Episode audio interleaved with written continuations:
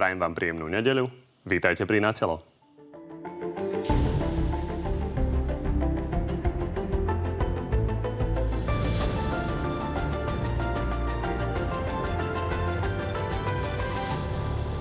Peter Pellegrini sa napokon odhodlal, oznámil odchod zo Smeru a chystá vlastnú stranu. Ja si ďalej neviem predstaviť politickú budúcnosť v tandeme alebo v spolupráci s Robertom Ficom. Polícia zasahovala pre kauzu GovNet. Má podozrenie, že štátna sieť mohla byť odpočúvaná. Mohol uniknúť de facto celý štát. Mohli uniknúť úplne všetky informácie. Oľano sľubovalo po voľbách koniec politických nominácií. Teraz chce obsadiť všetkých šéfov okresných úradov. Príde mi to nesprávne. Urobila by som to iným spôsobom určite. Aj o tom už s dnešnými hostiami. No a našim prvým hostom je premiér Igor Matovič. Dobrý deň. Dobrý deň. Ďakujem pekne za pozvanie. No na našom Facebooku v tejto chvíli už môžete hlasovať o tom, či vás dnes Igor Matovič svojimi argumentmi presvedčil alebo nie. No a v druhej časti relácie budú našimi hostiami ešte minister školstva Branislav Greling a ex-ministerka a minister vnútra Roman Mikulec a Denisa Saková, s ktorými sa budeme rozprávať aj o tom, či sa dalo alebo nedalo zabrániť tragédii, ktorá sa stala tento týždeň vo Vrútkach. Pán premiér, tak začneme práve touto témou. Na vás len jedna jednoduchá otázka, ale pomerne zložitá odpoveď asi. Mal štát možnosť e, zabrániť tej tragédii? Stalo sa niečo po ceste počas tých mesiacov, kedy sa tento páchateľ riešil také, že sa tomu dalo zabrániť? Alebo to bola proste náhoda, ktorá je nepríjemná, ale proste za, raz za niekoľko rokov sa stane? Ja osobne by som to nechal naozaj na posúdenie odborníkom. Určite uh, musíme si zobrať do budúcna, chcel by som povedať, že poučenie, ale zhodnotiť tú situáciu, či do budúcna vieme zabrániť takýmto uh, tragédiám efektívnejšie to, čo som ako príjimateľ správ z, média, z médií prijal, tak, alebo to, čo som pochopil, tento človek už predtým ohrozoval niekoho na živote.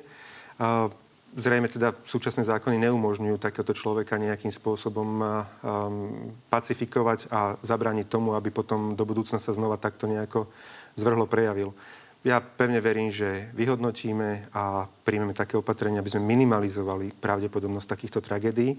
Zároveň jedným dýchom dodávam, bohužiaľ, takéto situácie sa po celom svete stávajú a nemáte to šancu mať úplne všetko pod kontrolou. Škôl na Slovensku máme tisícky. A dať do každej e, školy ochránku alebo niečo podobné by bolo neúnosné. Takže musíme vymysleť e, taký, taký, taký prístup, aby sme, jak som povedal, minimalizovali pravdepodobnosť takýchto skutkov do budúcna. Ministerka spravodlivosti avizovala, že to bude prešetrovať. Ministra vnútra sa na to o chvíľu opýtame. Poďme ale na ďalšie témy. Vy ste počas tých posledných dvoch týždňov absolvovali hneď niekoľko zahraničných ciest. Naposledy ste boli za Viktorom Orbánom v Budapešti, kde ste hovorili aj o vzťahu so slovenskými Maďarmi a povedali ste tam toto. Som naozaj z hĺbky srdca presvedčený, že vytvoriť podmienky maďarskej komunite na Slovensku, aby sa cítili ako doma, je vlastenecké.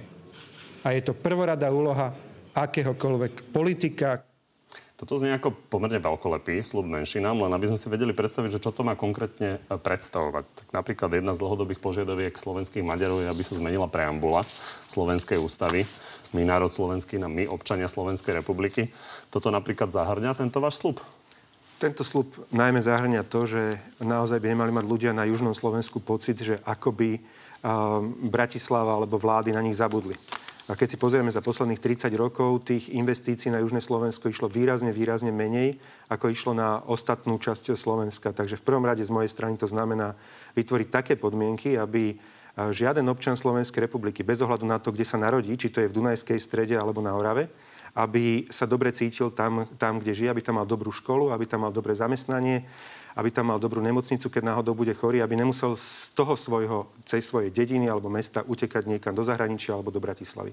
Toto je v prvom rade môj osobný záujem. No, ešte na túto otázku, lebo tá by určite nahnevala časť e, slovenskej verejnosti, naopak časť slovenských Maďarov toto považuje za principiálne. Viete si to predstaviť alebo nie? Myslím si, že uh, netreba upierať uh, Slovákom, že sme štátotvorný národ. Tak ako sú Maďari štátotvorný národ v Maďarsku, tak Slováci sú na Slovensku. A ja osobne by som túto časť ústavy nemenil. Samozrejme je to na diskusiu, rozprávame sa o čomkoľvek. Ja som aj, preto som zorganizoval dva dní pred s tým výročím Trianonu e, stretnutie s, takou by som povedal, maďarskou inteligenciou na Slovensku, aby som s názvom Minulosť sme nepísali, budúcnosť je v našich rukách. Nebojím sa pozrieť minulosti do očí, poďme o tom rozprávať.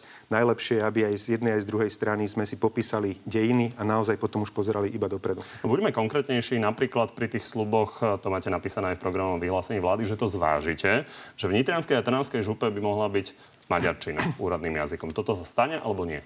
Vidíte, ako koalícia sme si napísali, že zvážime. To znamená, že pri otázkach, v ktorých nebola v koalícii zhoda, sme ich do programového vyhlásenia napísali v tomto duchu, zvážime. Čiže zvážime.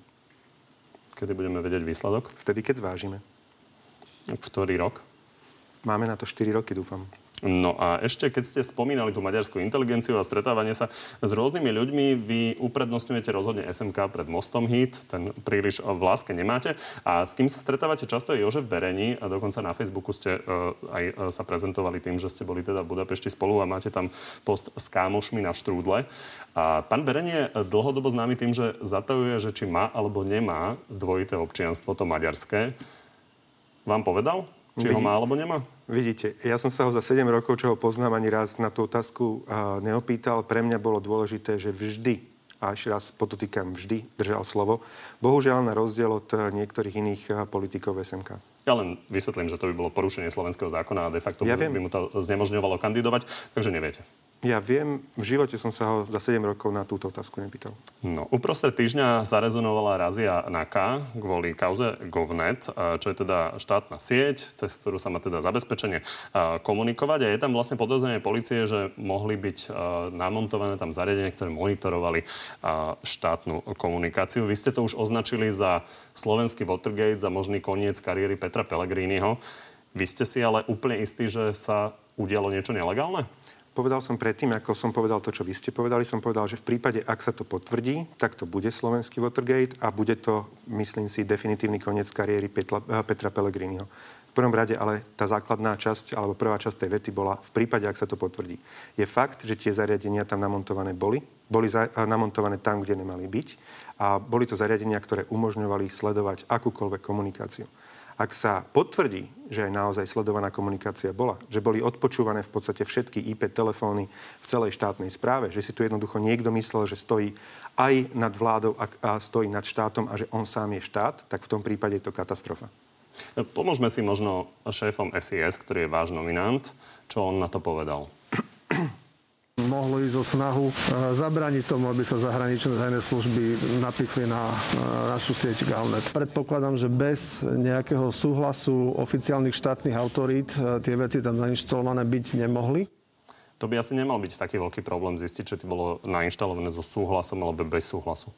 Tak viete, v prípade, ak to naozaj bola akcia tajnej služby alebo teda niektorých z tajných služieb, tak môže to byť niektorý trošku väčší problém, ale počuli ste aj z vyjadrenia pána riaditeľa SIS, bolo tam slovičko mohlo byť, predpokladám, že by to tak nemohlo byť. Čiže stále je to v rovine, musíme naozaj počkať, kým to organičné v trestnom konaní vyšetria a budeme potom asi aj riaditeľ SIS a ja vedieť povedať naozaj, ako to v skutočnosti bolo. Čiže je možné že sa dopracujeme aj k tomu, že sa vlastne nič nestalo a že to bolo v záujme štátu tie zariadenia? Sú v podstate dve možnosti. Buď tam bude tá prvá možnosť, ktorú ste povedali teraz vy, alebo druhá, že to bude uh, hamba uh, na, cel, na celom svete. Že sme absolútne zlyhali. Poďme teraz na záležitosť, ktorá bola veľkou témou predvolebnej kampane. Vy ste slubovali koniec e, politických nominácií a že naozaj ľudia do tých štátnych funkcií budú vyberaní len na základe transparentných konkurzov a žiarivým príkladom mali byť okresné úrady a prednostovia okresných úradov. To ste si ale rozmysleli, že čo sa stalo? Vždy som hovoril, že musíme urobiť hrubú čiaru medzi politiku a odbornosť a potom všetky tie odborné funkcie obsadzovať na základe transparentných výberových konaní. To som hovoril vždy. V tejto spojitosti ešte raz. Hrubá čiara medzi politikou a odbornosť. Keď si predstavíte ministerstvo... Počkajte, viete čo, tak pripomeňme si, čo ste povedali, že pred pár týždňami. Tu je výrok na taký okresný úrad, taký prednostá, taký, taký, onaký. Moja predstava je urobiť rázny res, oddeliť to úplne od politiky a ísť naozaj transparentnými výberovými konaniami. Vy ste povedali, že prednostov budete vyberať transparentnými výberovými konaniami, že je to vaša predstava. Tuto v, tomto, v tejto relácii áno, to bolo asi týždeň predtým, jak som išiel na náš poslanecký klub. Úplne na rovinu priznávam, viete, že asi v politike príliš veľa, alebo nerad veci tajím si ma poslanecký klub e, zavolal trošku keby, že na koberček a ja som s touto predstavou išiel, že pôjdeme pri okresných úradoch úplne úplne, že ich odpolitizujeme. Lebo doteraz to bolo tak, že vždy po voľbách sa tam vymenilo niekoľko tisíc ľudí na okresných úradoch. Ešte raz hovorím, niekoľko tisíc ľudí bez hamby, bez konkurzov politické strany si vymenili. Ja som išiel na kon, náš poslanecký klub s tým, že, vymeníme, že nevymeníme vlastne nikoho bez transparentného výberového konania. Kompromis, ktorý sme uzavreli na poslaneckom klube, bol taký, že pos, samotní prednostovia budú politickí nominanti a ich pomenujeme, ktorej politickej strany a všetko ostatné budú transparentné výberové konania. Čiže aby som teda ukázal vizuálne, keď doteraz to bolo, že sa na tých okresných úradoch vymenilo, vymenili tisícky ľudí, bez toho, aby sa povedalo, kto, komu, aká politická strana koho nominovala. Teraz sme to uhrali na tom, že 72 ľudí sa vymení a všetci ostatní budú vybraní cez transparentné výberové konanie. To je od, dramatické odpolitizovanie štátnej správy. Elegantne porovnávate tých 70 ľudí s tisíckami. Neviem, že či po každých štyroch rokoch sa vymenilo tisíc ľudí, to by som si dovolil rozporovať. Ja som, prepáčte, ale... ja som bol súčasťou radičovej vlády, viem, aké čistky vtedy na úradoch boli a toto robil smer ešte 10 razy väčší. Ale my sa bavíme teraz o prednostoch okresných úradov, čo sú hlavy uh, toho celého konania. Majú na starosti aj katastre, majú na starosti aj dopravu, čiže nie sú to naozaj málo významné funkcie. Vy ste nemali v programe napísané, že prednostov okresných úradov politicky a tých ostatných nepoliticky? A nemali sme napísané ani, že uh, ako to odpolitizujeme, ale ešte raz hovorím, ja som vždy Možno v tejto relácii som nehovoril to, ale však možno si treba pozrieť, či to nebolo vytrhnuté z kontextu. Ale vždy som hovoril o tom, že musíme urobiť, keď chceme ochrániť odbornosť štátnej správe, hrubú čiaru medzi politiku a odbornosť. To je príklad, keď použijem na okresnom úrade, to je, že áno, politika bude končiť za prednostom a všetko ostatné odbornosť. Na ministerstve politika bude končiť možno, že minister, štátni tajomníci a generálny riaditeľ sekcií bude politické nominácie a všetko ostatné musí byť odbornosť. Jedine takto ochránime tých úradníkov pred tými nekonečnými čistkami po každých voľbách. Od, a vidíte, keď vy ste si... hovorili, že prednosta a ono to tam nekončí, lebo sme rodina sa už prihlásilo, že keď vy prednostov, tak oni sú, chcú šéfov stavebných úradov. To je uzavreté, sme dohodnutí, po prednostovi to končí a nedovolím osobne, aby, aby akékoľvek nominácie siahali ďalej nedovolím, aby siahali ďalej. Čiže Smerodina nebude mať pred, uh, šéfov stavebných úradov Smerodina, a budú tam transparentné konkursy. Smerodina nebude mať šéfov stavebných úradov. Tam som aj Borisovi Kolárovi predstavil moju predstavu zmeny uh, práve stavebného zákona, lebo dnes je to bohužiaľ o tom, že uh, sme 159. na svete v dĺžke trvania stavebného konania. Povedal som, že poďme radšej riešiť problém so stavebným konaním a nie obsadzovať pozície uh, šéfov stavebných úradov. A tá predstava je taká, keď projektant dá pečiatku, tak tým pádom človek dostane stavebné povolenie. A keď mesto a obec chce nejaké podmienky dodatočné, nech si to napíše do územného plánu a projektant, keď posúdi ako človek, ktorý tú okrúhlu pečiatku má, dá tam pečiatku, tým pádom vybavené stavebné povolenie. Čiže z priemerného roka, čo dnes trvá stavebné povolenie, zrazu bude 0 hodín trvať vydanie stavebného povolenia, tak je to správne. Čiže túto cestu som predstavil aj Borisovi Kolárovi a aj jemu som oznámil, že nie, jednoducho chcem naozaj očistiť e, štátnu správu a jediná politická nominácia v okresných úradoch bude prednosta. A keď hovoríme o Borisovi Kolárovi a sme rodina, tak uh, aktuality aktuálne pripomenuli uh, kauzu uh, Štefana Holého, ktorý teda robil analýzu pre ŽSR za 300 tisíc eur, takže súťažil s firmou, s ktorou ju potom s pánom Jurajom Porom vlastne vypracoval a tá analýza dodnes nie je zverejnená. Nemali by ju zverejniť? Aby sme vedeli aspoň, že čo pán Holý za 300 tisíc vyanalizoval? Priznám, že mám v telefóne asi dobrých 50, možno do 100 vecí, ktoré si chcem prebrať aj s jednotlivými ministrami. Toto je jedna z nich. So Štefanom Holím som každý druhý deň. Zatiaľ sme sa k tomu nedostali. Určite sa ho na to budem pýtať. Nevidím najmenší dôvod, aby analýza nebola zverejnená. Takže bude zverejnená nevidím najmenší dôvod, aby nebola. Poďme ešte na záver na generálneho prokurátora, respektíve na zmeny okolo voľby generálneho prokurátora. Vám nielen opozícia vytýka, že napríklad spôsob obvolania, odvolania je veľmi vágne naformulovaný. Je tam napísané, že svoju funkciu prestal vykonávať čestne, nezávisle a nestranne. Keby si niečo smer takéto napísal do zákona, tak si viete predstaviť, že by ste si nemali problém? Viete, ono to je asi aj tak, jak mm, som povedal, ako dôverujete sudcom povedzme, že keď idete na súd niekde v Dánsku, tak si poviete, že dôverujete. Ak pôjdete na súd za súdcom niekde v Burkina Faso alebo v Somálsku, tak asi uh, tam príliš veľkou dôverou. Čiže tým chcem porovnať asi to, že Áno, máte pravdu, že toto nie je napísaný zákon do zlého počasia. Keď tu znova bude vládnuť v nejakej zostave tá banda, čo nám tu 12 rokov vládla, tak jednoznačne takéto ustanovenie sú schopné zneužiť verím, že ľudia s nejakou morálnou integritou to nie sú schopní zneužiť. Ja osobne by som to riešil tak, aby sa zákony nedali zneužívať podľa toho, že kto nám momentálne vládne. Toto odporúčanie budete odporúčať zmeniť, respektíve toto ustanovenie? Uh, myslím si, že naozaj vytvára to priestor na to, že keď, ja to nazývam tak, že keď do systému príde človek typu Harabín, tak ten systém jednoducho uh, rozsype sa od základov. Systém by sme mali meniť a systém nadstavujeme zákonmi tak, aby prežil v úvodzovkách aj Harabina. No a e, opozícia vám vyčíta aj to, že sa snažíte nejakým spôsobom pretlačiť Daniela Lipšica za generálneho prokurátora. On teda tú kandidatúru doteraz uh, nepotvrdil. Chcete Daniela Lipšica za generálneho prokurátora? Ja chcem najlepšieho možného človeka, akého na Slovensku máme za generálneho prokurátora. Moja predstava je taká, aby to bol naozaj taký slovenský katány, ktorý pôjde mafiánom po krku a je mi jedno, či bude z advokácie, či bude z pomedzi prokurátorov, či bude spomedzi sudcov. A preto sme to aj rozšírili, tie kritéria, aby sme mohli vybrať naozaj najlepšieho z najlepších. Keď sa Daniel Lipšic prihlási, bol by som rád osobne, ale budem veľmi rád, ak budeme vyberať z desiatých rovnako kvalitných kandidátov. A tí ľudia na Slovensku sú len oni doteraz jednoducho nemali najmenší čiu dôveru alebo pocit, že vlastne nejaká takáto súťaž môže byť férová. Ten okruh pána Špirka, pána Žilinku, pána Šantu sa nejako rozširuje? To sú, ľudia, to sú ľudia, o ktorých sa hovorí a ja verím, že naozaj teraz tým, že sa rozšírili... Napadá vám ešte niekto ďalší? Tým, že sa rozšírili kritéria, tak e, určite aj spomedzi advokátov sa nájdú uh, dobrí ľudia, ktorí by sa tejto funkcie boli schopní Napríklad? chopiť. Ak by som to meno povedal, automaticky ho odsudím na neúspech. Myslím si, že nebolo by to fér. Ešte posledná otázka k tomuto. Je jasné, že prezidentka viackrát naznačila, že by mohla mať problém s Danielom Lipšicom. Tak možno otázka, v prípade, že by ste sa rozhodli, že by ste Daniela Lipšica dali na špeciálneho prokurátora, ktorého nemenuje prezidentka, tak e, by to bola schodná alternatíva pre vás?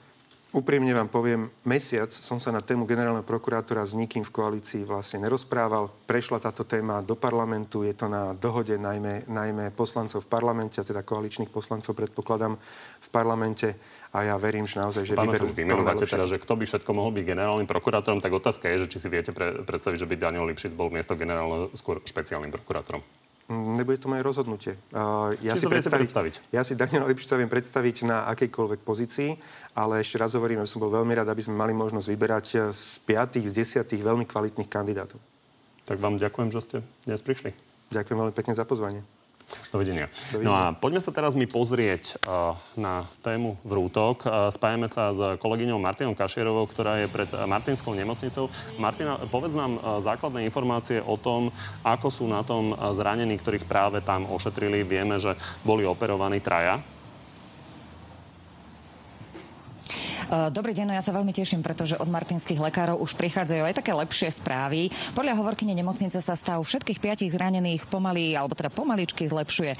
Um, vo vážnom stave priviezli riaditeľku nemocnice, mala veľké bodné poranenie v oblasti hrudníka. Lekári ju podrobili viacerým operáciám, no a aktuálne je stav um, trošku lepší a mohli ju teda preložiť z anesteziologicko-resuscitačného oddelenia na chirurgickú jízku. Uh, čo sa týka zranených detí, tak uh, s bodným poranením zranením, čo vieme, tak jedným e, priviezli asi 10-ročné dievčatko. E, to je stále na detskej jízke.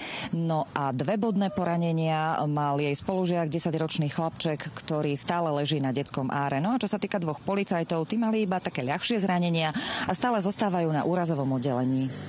Ďakujem Martine Kašiarovej, želáme deťom aj pani riaditeľke, aby sa im čoskoro polepšilo a vítam našich dnešných ďalších hostí, ex-ministerku vnútra Denisu Sakovu. Dobrý deň. Dobrý deň, prajem. Ministra školstva Branislava Grelinga, takisto dobrý, dobrý deň. Dobrý deň, prajem a súčasného ministra vnútra Romana Mikulca. Dobrý, Dobrý deň, prajem. Tak poďme uh, rovno na túto tragickú udalosť, ktorá sa stala vo Vrútkach. Uh, máme teda prvotné informácie o tom, akým spôsobom bol z hľadiska štátu, policie a súdov uh, riešený uh, tento páchateľ. Uh, pán minister, začnem vami. Uh, dalo sa urobiť niečo viac, keďže vieme, že naozaj v decembri uh, mal ohrozovať uh, tento páchateľ nožom uh, ľudí na železničnej stanici? Tak viete, ono to je taká otázka sugestívna trošku, či sa dalo urobiť viac alebo nie. Pýtam sa preto, lebo systém ho riešil a či ho mohol zachytiť lepšie, alebo boli dodržané všetky postupy, ktoré... Systém ho riešil presne v súlade s právnymi predpismi, ktoré v Slovenskej republike platia. bol dokonca za to pravoplatne odsudený ak sa dobre, ak mám informácie teda správne, 8 mesiacov a s podmienkou na 18 mesiacov. Čiže myslím si, že urobili ten, tí, ktorí urobiť mali, urobili všetko tak, ako, ako mali urobiť a, a nemyslím si, že, že sa dalo v tom momente urobiť niečo viac a že niekto mohol predpokladať, či tento človek samozrejme urobí to, čo urobil vo vrútkach. Pani Saková, súhlasíte? Ak dovolíte, ja v prvom rade by som mm, chcela z tejto pozície a z tohto miesta vyjadriť úprimnú lútosť nad všetkými obeťami tejto tragédie a hlavne zapriať úprimnú sústreť pozostalým zástupcu riaditeľa školy a poďakovať sa všetkým, kto vlastne zasahoval pri, tomto, pri tejto tragédii, či sú to už zamestnanci školy, alebo či to boli či to boli príslušníci policajného zboru, ktorí boli na mieste tragédie do 4 minút a skutočne ako bývalá ministerka hodnotím ten zásah ako veľmi efektívny a veľmi profesionálny. No a na druhej strane treba povedať, že takíto útočníci, ktorí v podstate spravia takýto útok sami o samote, oni sú už e, vždy e, po tej psychologickej stránke hodnotení, že sú to osamotení takí vlci, ktorí veľakrát sú introverti, niekedy majú aj psychické aj duševné choroby a málo kedy sa zdelujú so svojimi pocitmi a so svojimi úmyslami, a či už verejnosti, alebo na najvýš iba prostredníctvom internetu anonymne. A skutočne sú veľmi, je to veľmi ťažko predigovateľné, aby e, policia alebo ktokoľvek vedel e, nejakým spôsobom takýmto útokom zabrániť.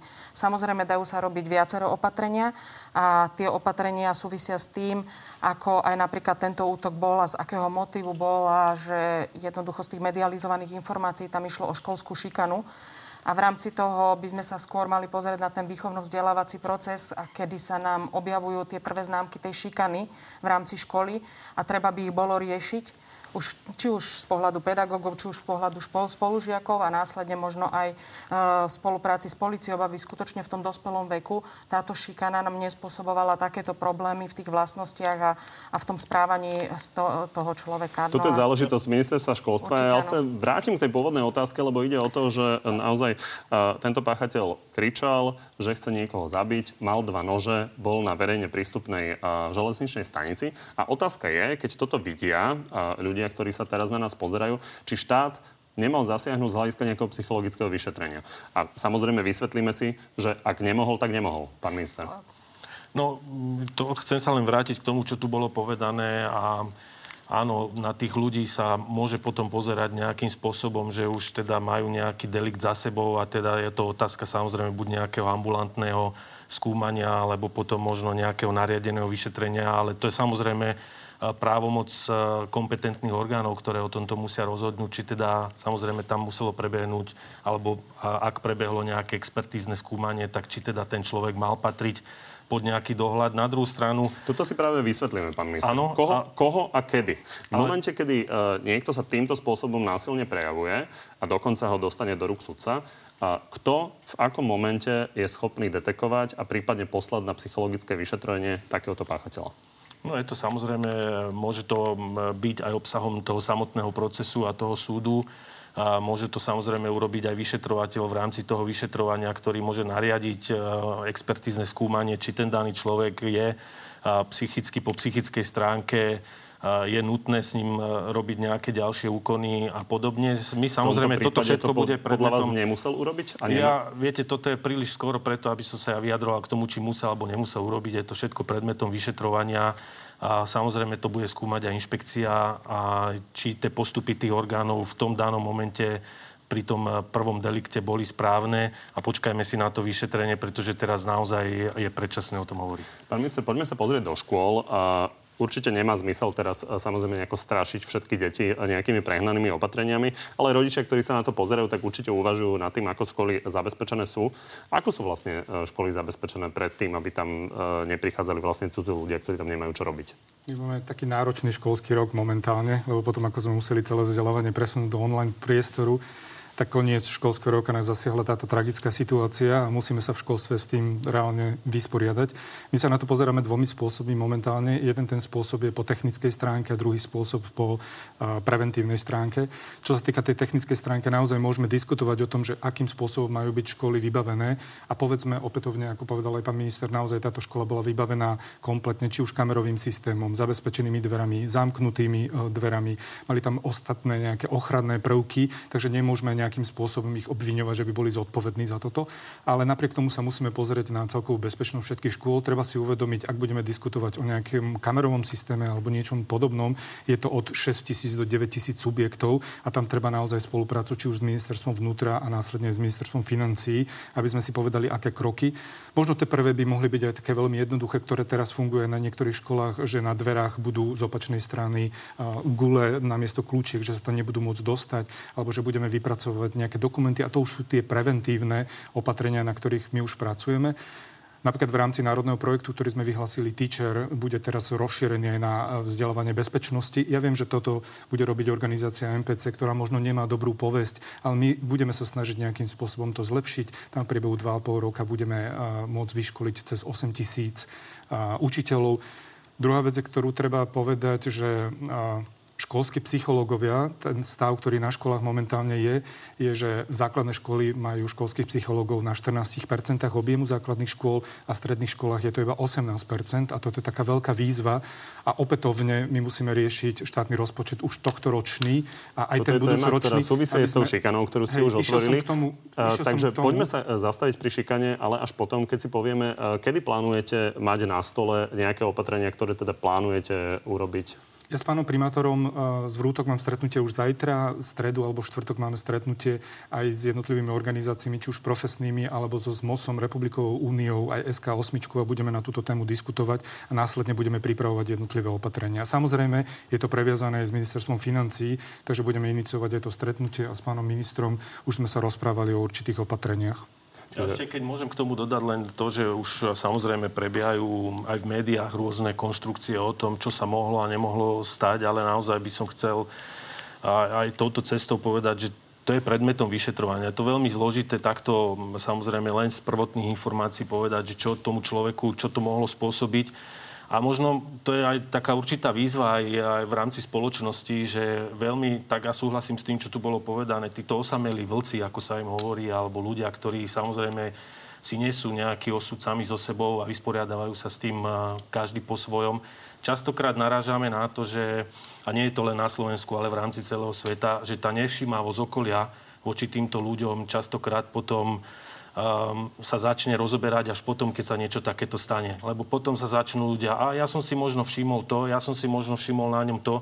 Čiže ja možno aj vyzvať tých ľudí, aby sa možno viacerí zaujímali, respektíve aby sa v rámci spoločnosti jednotliví ľudia zaoberali a zaujímali. Jedna vec je e, to, aby ľudia e, urobili teda pre svojich susedov alebo blízkych niečo. Druhá vec je, že Slovensko nie je známe tým, že by malo nejakú špičkovú starostlivosť o psychicky chorých ľudí. Nemáme detenčný ústav doteraz, kde by sa o uh, súdne trestaných takto postarali. Takže otázka je, či s tým vieme urobiť viac zo strany štátu. To je moja otázka. Tak určite áno. A samozrejme, že sa aj takáto vec, ktorá sa udiala, naozaj je to polutovanie hodné a, a bude to určite predmetom ďalších diskusí a tak, ako aj povedal pán minister školstva, my už sme sa rozprávali o určitých krokoch, ktoré samozrejme budeme ďalej rozvíjať a nemyslím si, že len s ministrom školstva, ale aj s ministerkou spravodlivosti a samozrejme aj s ďalšími o tom, čo v takejto oblasti môžeme urobiť ďalej. Pani exministerka, vy ste načali tú šikanu. Čo je vaša predstava, čo by malo aj ministerstvo školstva, ale celkovo štát urobiť preto, aby nedochádzalo k toľkým prípadom? Tak e, my musíme hlavne povedať to, že na Slovensku, nechcem povedať, že na Slovensku to bol v podstate nejaký taký prvý prípad takéhoto fenoménu Teraz násilia. myslím bežnej šikany, nemyslím t- a... takýchto tragických udalostí. Takže a tá, tie tragické udalosti môžu vznikať z akéhokoľvek príčiny. To znamená, že my nemusíme dneska hovoriť len o šikane, my môžeme hovoriť o domácom násilí, o čomkoľvek, čo podnecuje takéto tragické činy a takéto tragické konania. A treba vždy e, dať dôraz a hlavne klasť dôraz na tú prevenciu. Hej? Tak ako napríklad policajný zbor v nedávnom období hovoril o prevencii, či už je to šikany na internete, alebo zneužívania detí na internete, alebo m, mm, policajný zbor má takisto na každom jednom okresnom oddelení preventistov, ktorí sa venujú preventívnej činnosti, navštevujú stredné školy, navštevujú základné školy a jednoducho upozorňujú, upozorňujú žiakov na to, čo sa všetko môže stať. Nie len prostredníctvom internetu, ale aj e, prostredníctvom nejakého správania. Takisto ministerstvo vnútra má aj odbor prevencie boja proti kriminality, kde takisto prevenčnými spôsobmi a prevenčnými metodami pôsobí na starších ľudí, na seniorov, aby skutočne boli veľmi opatrní pri tom, kedy môže dojsť k nejakej trestnej činnosti, ktorá je páchaná na senioroch.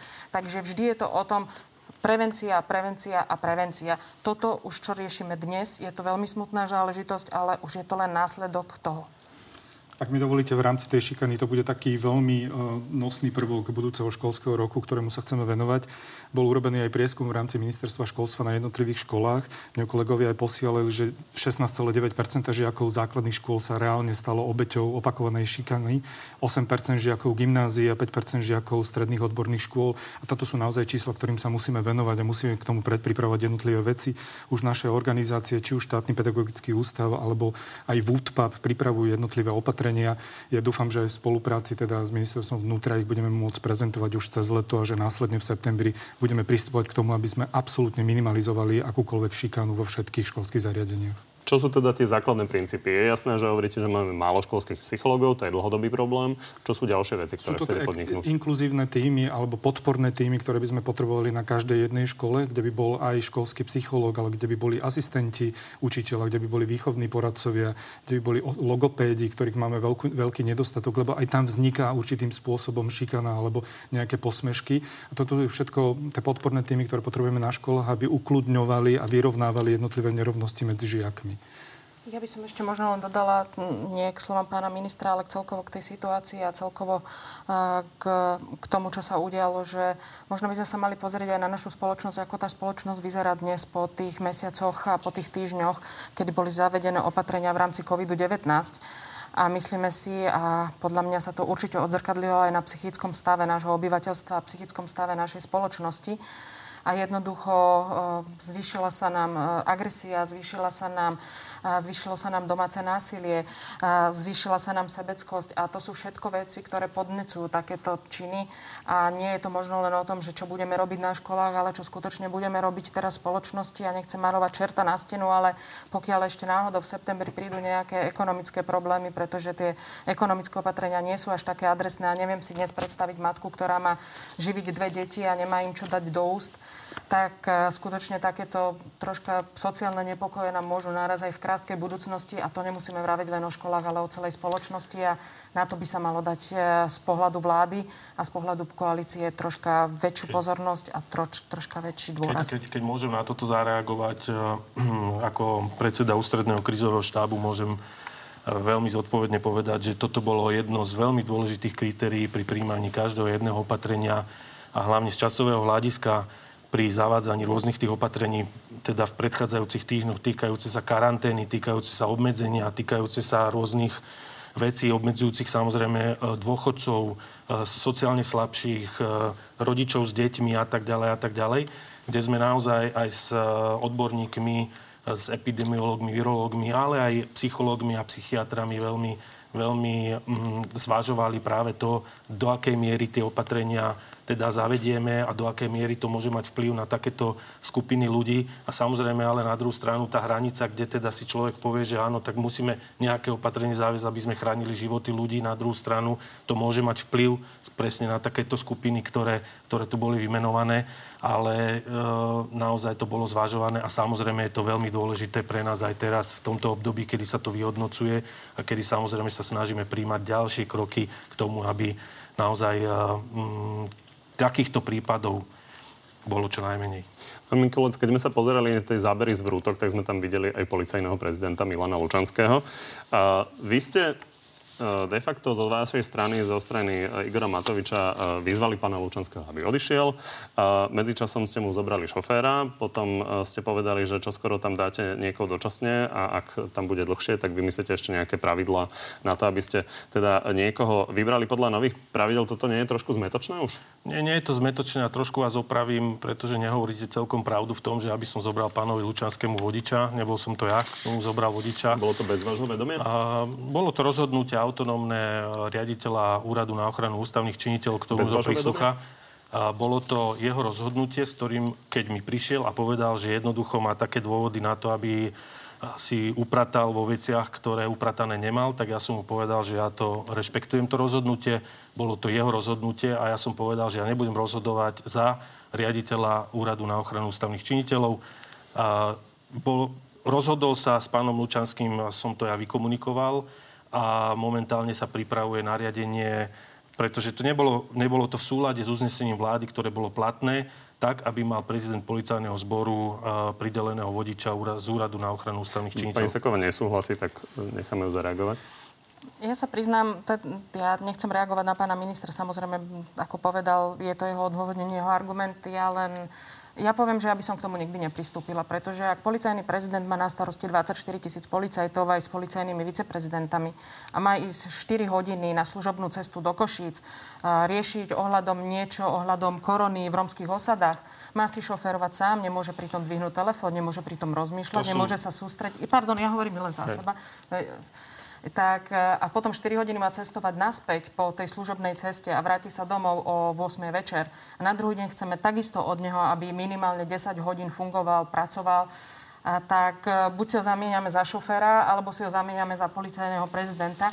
Ja by som to nikdy osobne nespravila a nikdy by som to nedovolila spraviť ani riaditeľovi úradu na ochranu ústavných činiteľov, aj keď mi to niekoľkokrát zdôrazňoval že má problémy s personálnymi vecami, tak som povedala, že nie tie personálne kapacity hľada niekde inde, ale nie u vrcholových predstaviteľov policajného zboru, ktorú majú na starosti 24 tisíc ľudí a majú na starosti bezpečnosť 5,7 milióna obyvateľov na Slovensku. Nechceme zareagovať pána Mikulca, ale pán Mikulec, aby sme neriešili len šoféra, no, pána, pána len toto sú, prezidenta. Toto sú dôvody, ktoré do, do, do určitej miery aj môžem rozumieť. Na druhú stranu nerozumiem, prečo teda ste x rokov ne, ne, nezmenili uznesenie vlády, ktoré jasne hovorí, ktorí ľudia majú byť chránenými osobami a ktoré majú pridelené vodiča z úradu na ochranu ústavných činiteľov.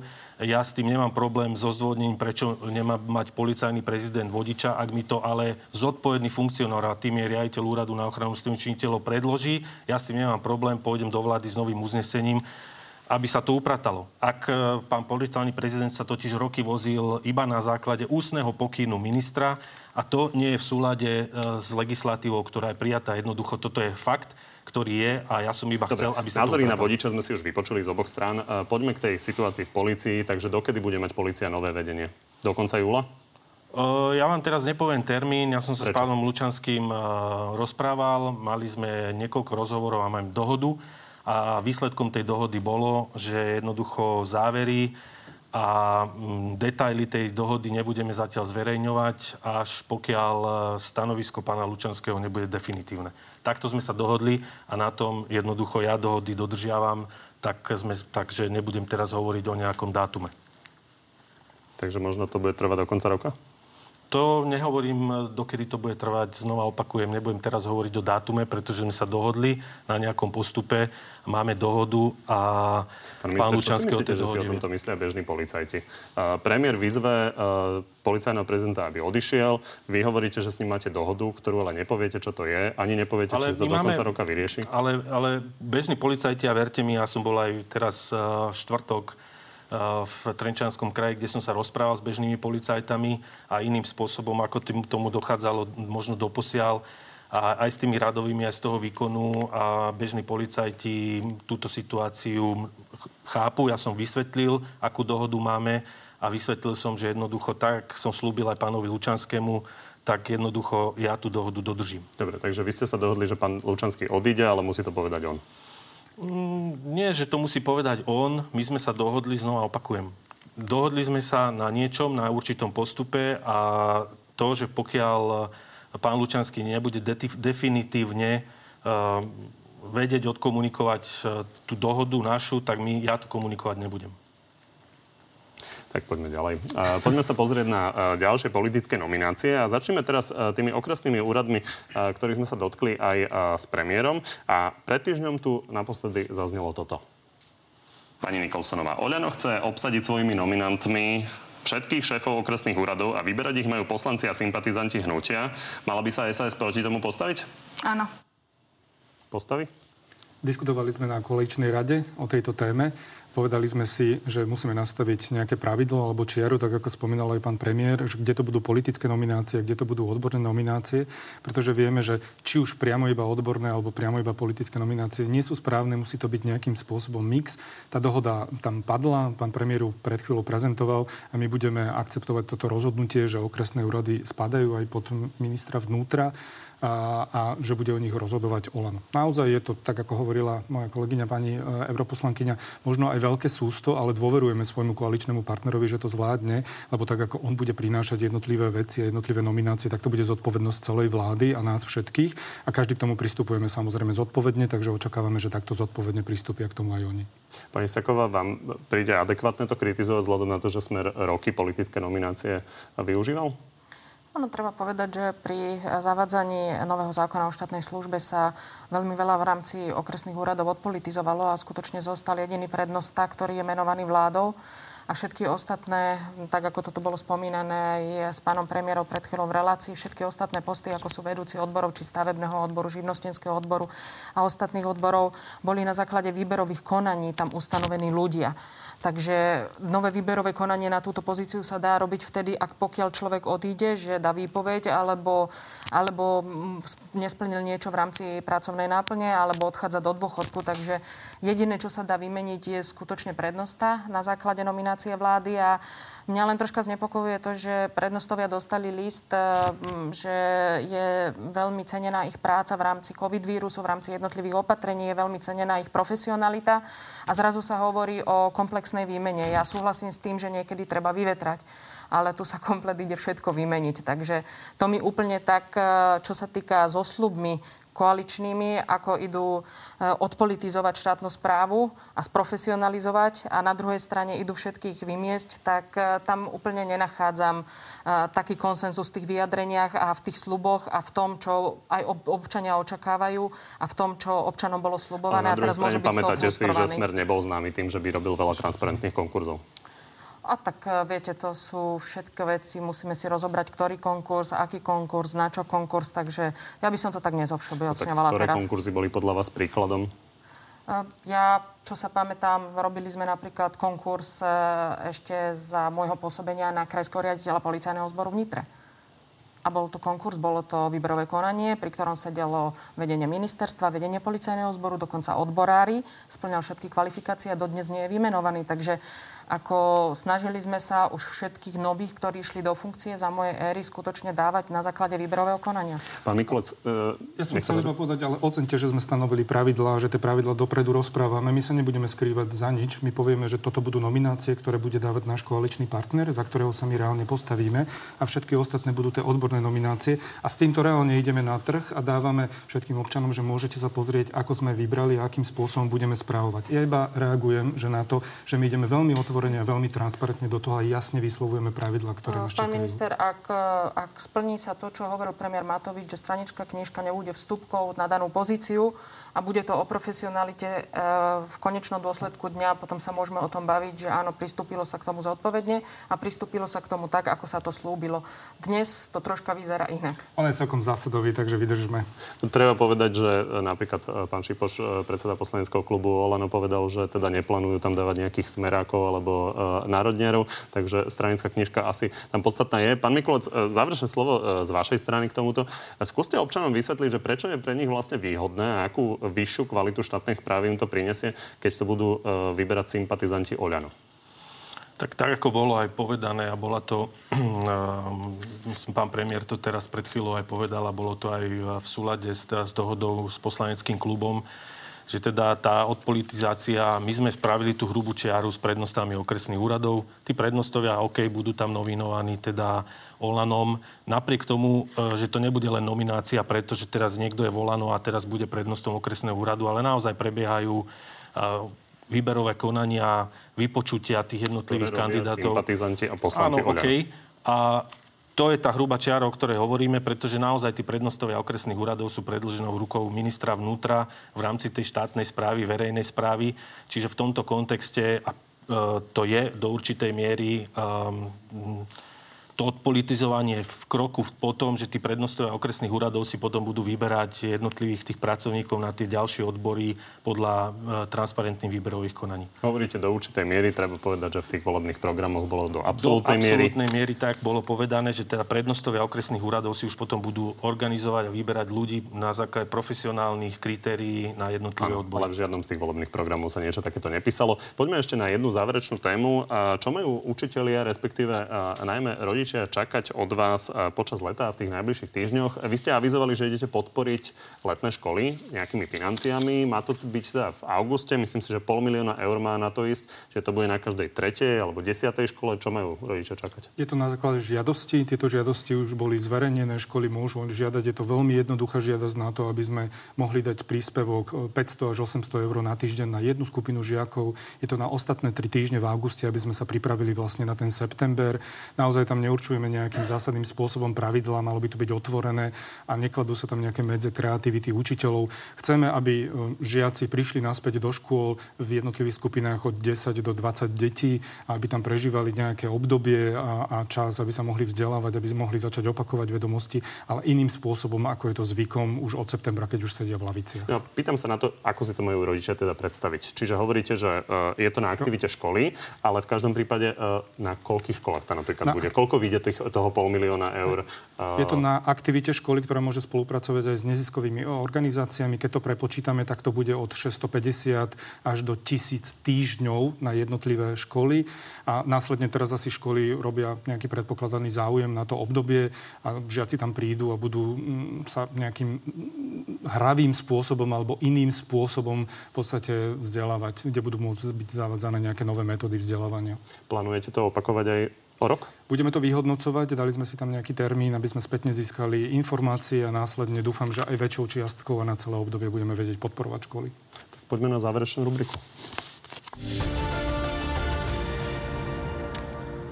Príjmete tie pravidlá? Príjmete tie pravidlá? Uh, Dve otázky, áno, nie pre každého. Dá sa aj odmietnúť, alebo... Dá? Pokojne, keď poviete, ja vám ich nepoložím. Pán Mikulec, viacerí právnici vrátane Radoslava Procházku kritizujú, že obchody ostávajú v nedeľu zatvorené aj po skončení núdzového stavu. Podľa vás je to právne v poriadku? Áno. Ak pán Lučanský odíde z funkcie policajného prezidenta, je možné, že jeho nástupkyňou bude súčasná viceprezidentka Jana Maškarová? Mm, no, mm, Áno, nie. No, Je to možné? je to možné. Áno. A pán Gröling, Igor Matovič ohlásil, že športové podujatia nebudú mať do konca roka viac ako tisíc divákov bez ohľadu na to, aký je veľký štadión. Športové kluby protestujú. Podporíte ich v tom? V rámci protestu budeme diskutovať o tom, áno. Takže podporujete to navýšenie. Áno. Vyhlásili ste, že máte pochybnosti o zmysluplnosti 9. ročníka na základnej škole. Myslíte si, že bude za vášho ministrovania zrušený? Nie. Pani Saková koalícia chce dostať e, z funkcie šéfa sociálnej poisťovne Lubomíra Vážneho a odôvodňuje to aj kauzou mýto. Je podľa vás pán vážny človek na správnom mieste a mala by ho tam súčasná vláda ponechať? Je to na tej súčasnej vláde posúdenie, ale myslím si, že za našej éry bol človek na správnom mieste. Mala by ho tam pone- ponechať? Je to na rozhodnutí koalície. Ja si myslím, že áno, ale keď sa rozhodne koalícia inak, tak je to na jej rozhodnutí. V prípade, že vaše zoskupenie okolo Petra Pellegriniho bude mať menej poslancov ako Smer, zdáte sa v jeho prospech e, tej pozície podpredsedu parlamentu? Ú, tak to netuším teraz. To určite pán Pellegrini to oznámil, že on nemá problém sa s touto pozíciou vzdať. Sám to povedal. Takže vzdáte sa v prospech Smeru, ak bude mať viac poslancov No, ako vy? to je na ňom. je to na ňom, pretože on Čo mu oznámil odchod radiť? zo Smeru. On oznámil odchod Vy ste neoznámili odchod zo Smeru? E, ešte myslím, že ja som neoznámila odchod zo Smeru. A áno, oznámim to v najbližší, na najbližších dňoch a nie v tejto, čo budeme robiť, oznámim v najbližších dňoch a nie v tejto politickej relácii. A to, či pán Pellegrini bude podpredseda parlamentu alebo nebude, je na jeho zvážení. Tak vám všetkým ďakujem, že ste dnes prišli. Ďakujeme pekne. Ďakujem Ďakujem pekne. pekné popoludne.